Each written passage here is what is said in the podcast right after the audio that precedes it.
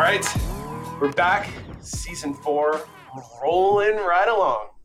Yes, sir. Jack, I am off to an awesome year, man. It's uh, s- starting off real strong. One of the great things about being linked to the hip is that I am following along with you in that awesome year. Yeah, it's pretty. Uh, it's, it's pretty great. Um, but I'm more excited to be talking to you this morning. But as always, um, what's uh, what's what, what's kind of top of mind for you, and what do we have on deck for this week? You know, I had an ass kicking conversation yesterday with a CISO for one of the neighboring states. And before I use his name, I'm going to go back and ask him if that's okay. But we're talking about a set of plans that he was putting in place. And he had a really good question for me um, around how do you think about the bus problem? Right. And I've always used this in my terms. And he actually used bus, which is my metaphor. So I thought, you know, we were definitely in sync. Uh, but the idea is that cybersecurity is pretty complicated to begin with, right? And finding enough people to do it at all is really, really hard, right? Depending on who you talk to, there's either like a hundred thousand or a hundred million empty job slots open in uh, cybersecurity, right? And all those people, or some of those people, have got to know something about a bunch of different types of security technologies. So once you've got that all put together and have it all in one place, how do you avoid the bus problem? Which, for our audience, is um, if one of my folks get hit by a bus, what do I do? Right now, bad for the employee, so condolences. But if somebody actually, if you find yourself with that pro- with that problem, how do you do it? Because frankly, it was pretty much like being Sisyphus trying to push the resource rock up the hill every day, trying to get enough people. Finally, you get enough people with all the right skills. How do you protect yourself against the bus or against that well-meaning, overpaying competitor who may steal one of your folks? So that would be something fun to talk about today. So we're you know we're oftentimes talking about how do you get the team and the strategy and the right approach and the right features in place for your cybersecurity program. How do you think about the bus problem? Yeah, just out of curiosity, like how did you um, how did how did you two approach working through that, or kind of like talking through that? Yeah, so it, it actually started off um, with two different areas of concern on on his part. One was that he was looking forward to having a really talented person who was going to be retiring, who was really good at an area of like policy development, compliance work, right? So it wasn't so much technical; it was skill set and experientially based. So you know that was one set of things, and the other was that they've adopted some pretty pretty decent technology, but that has kind of a technical ramp to it. And he was concerned with how do you get the technical stuff. Um, so the one we started with first was the technical one, right?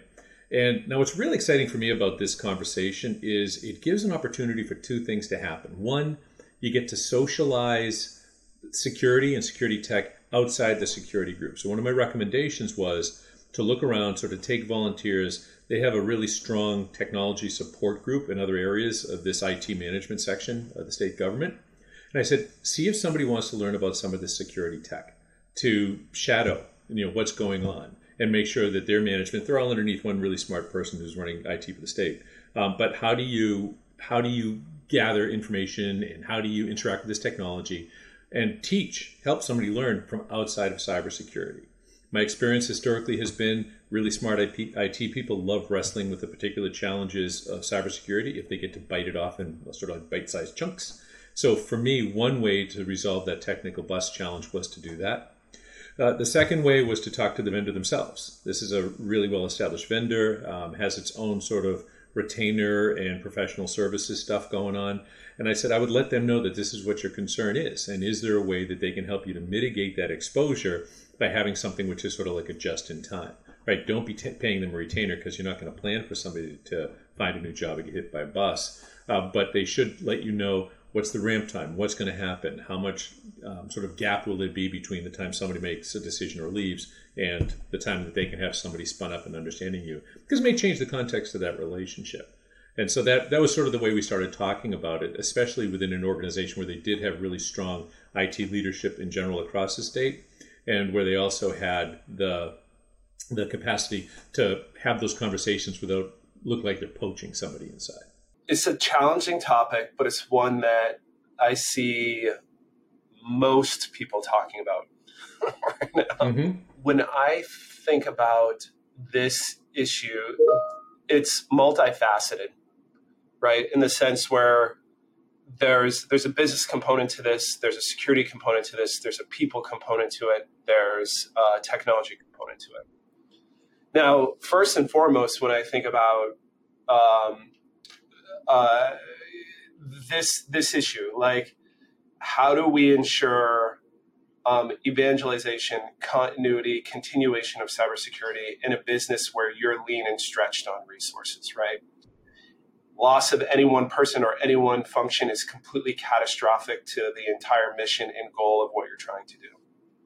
So, um, just just starting there, you know, philosophically, like if if you're thinking about this like like a true business executive in in nature, right? And saying like we have to solve we, we have to solve this issue for for the business, the organization or entity that I we work for. Um, how do like how, how do we do this when when continuity is a concern? And just just as a starting point before I get into the other areas is saying you uh, you are the torchbearer. You as the security leader are the torchbearer for your organization, and there's no one that's gonna kind of wave that torch like like you are, right? It's your core job. It's your sole fo- it's your sole focus. It's your passion, right? But your job at this point fundamentally needs to be you need to get other torchbearers within the organization, and that could be within your department. But but realistically, the more effective version is you need to enable others to light to light their torch to carry the mission forward in IT, in legal, in risk, in um, HR, and you need to you need to create more torchbearers with you. So, like in the absence that you disappear, everybody else's torch is lit as well, and they're they're kind of carrying the message, they're evangelizing the message, and um, they're part of they're they're part of the solution. Just straight from like a business standpoint, if like the the terrible scenario happened where it's saying like you couldn't come to work for whatever reason, um, you have other evangelists within the organization to like carry this forward for um, for the benefit of security and for the benefit of the organization, and that's that's that's a true like executive characteristic that I feel like a lot of people overlook.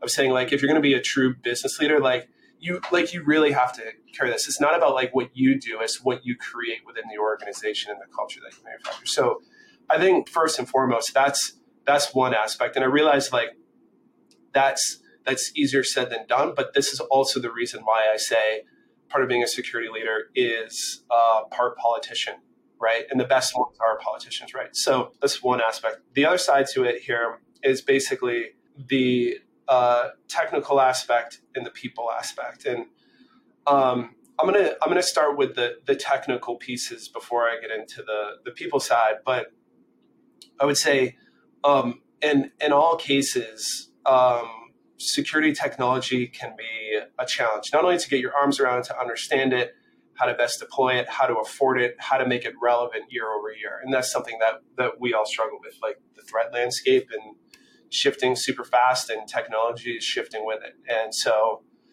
um, what I what I often tell people is don't buy security technology for a feature's sake.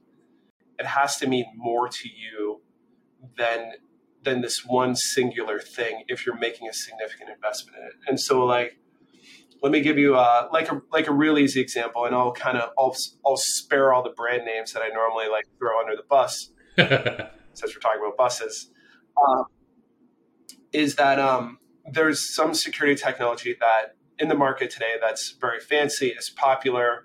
Um, it's it's kind of a sexy brand name to have in your like your like quiver of of security tools, right? Um, but realistically, like most people don't use everything as part of that platform. Rather, they're like pulling in one feature.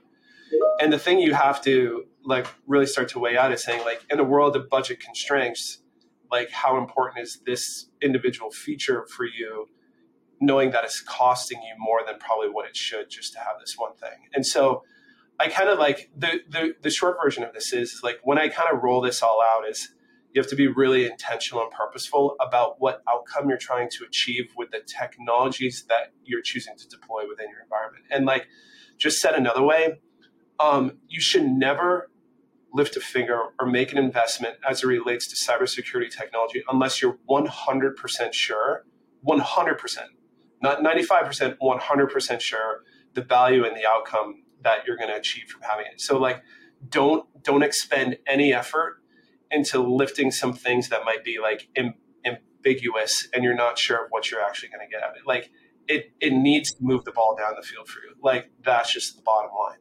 And and in the world of budget constraints, like that could be buying something off the shelf, but it could also be something open source, right? Mm-hmm. Which then takes me to the third the third category here, which is like people, of saying if everything that I said under technology is true and accurate, and you can philosophically believe there's no wasted effort whatsoever, there's no extra gyrations, no motions that are not required. Um, the purpose and intentionality of like your staff becomes very, very clear at that point. And whether you have one person doing the function or you have uh, five people doing the function, or you're in the, the luxurious situation where you have five people doing the function and you, you have continuity, um, you can be very clear and specific about what people are doing within their job and specifically what outcomes they're trying to create. The benefit to that in the short term is not only does it become easier to like ramp and train your staff and develop your staff, and in our in our industry it's reasonable to think they're going to grow. Staff is going to grow. They're going to mature. They're going to look for new challenges and whether they leave voluntarily or involve like or like someone recruits them away the, the risk of that is is is very real and present.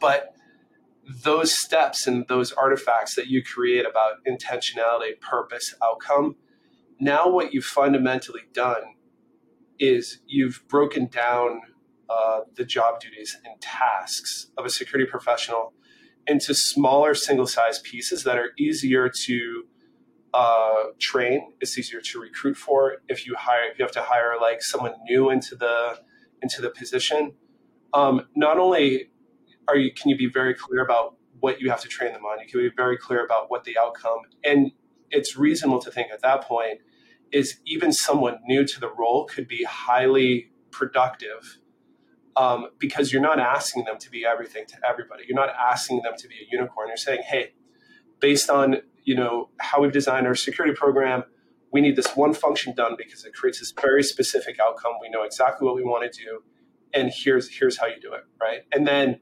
once you've uh, once you've established that point, you have your toehold, you have a new person coming in, they're immediately productive, they're immediately helping you you can start to chart a career path for them. But now, once you start to show them some success, it becomes easier to give them the second thing, right? And you're not overwhelming, and you're not like overburdening them with a department that's understaffed and you know kind of un- underutilized, if you will. So. Um, I think it's like it's, it's kind of a, a really long-winded answer, but I don't I, I don't think there's um, there's one like like single answer to it. I think it's a multifaceted dynamic issue that um, people have to take a holistic view of how you how you approach it.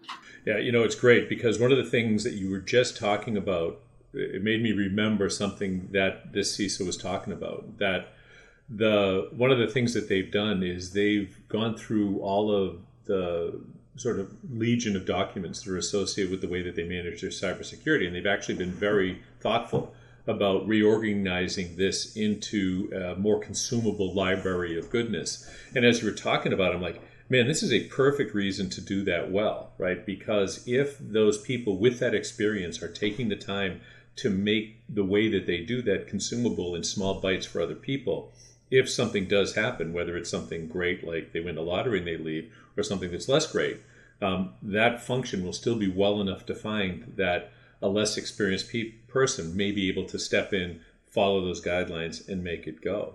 And I, would, I want to touch again um, on that intentionality in a different way. Because something you were saying reminded me of an experience I had probably 15 years ago.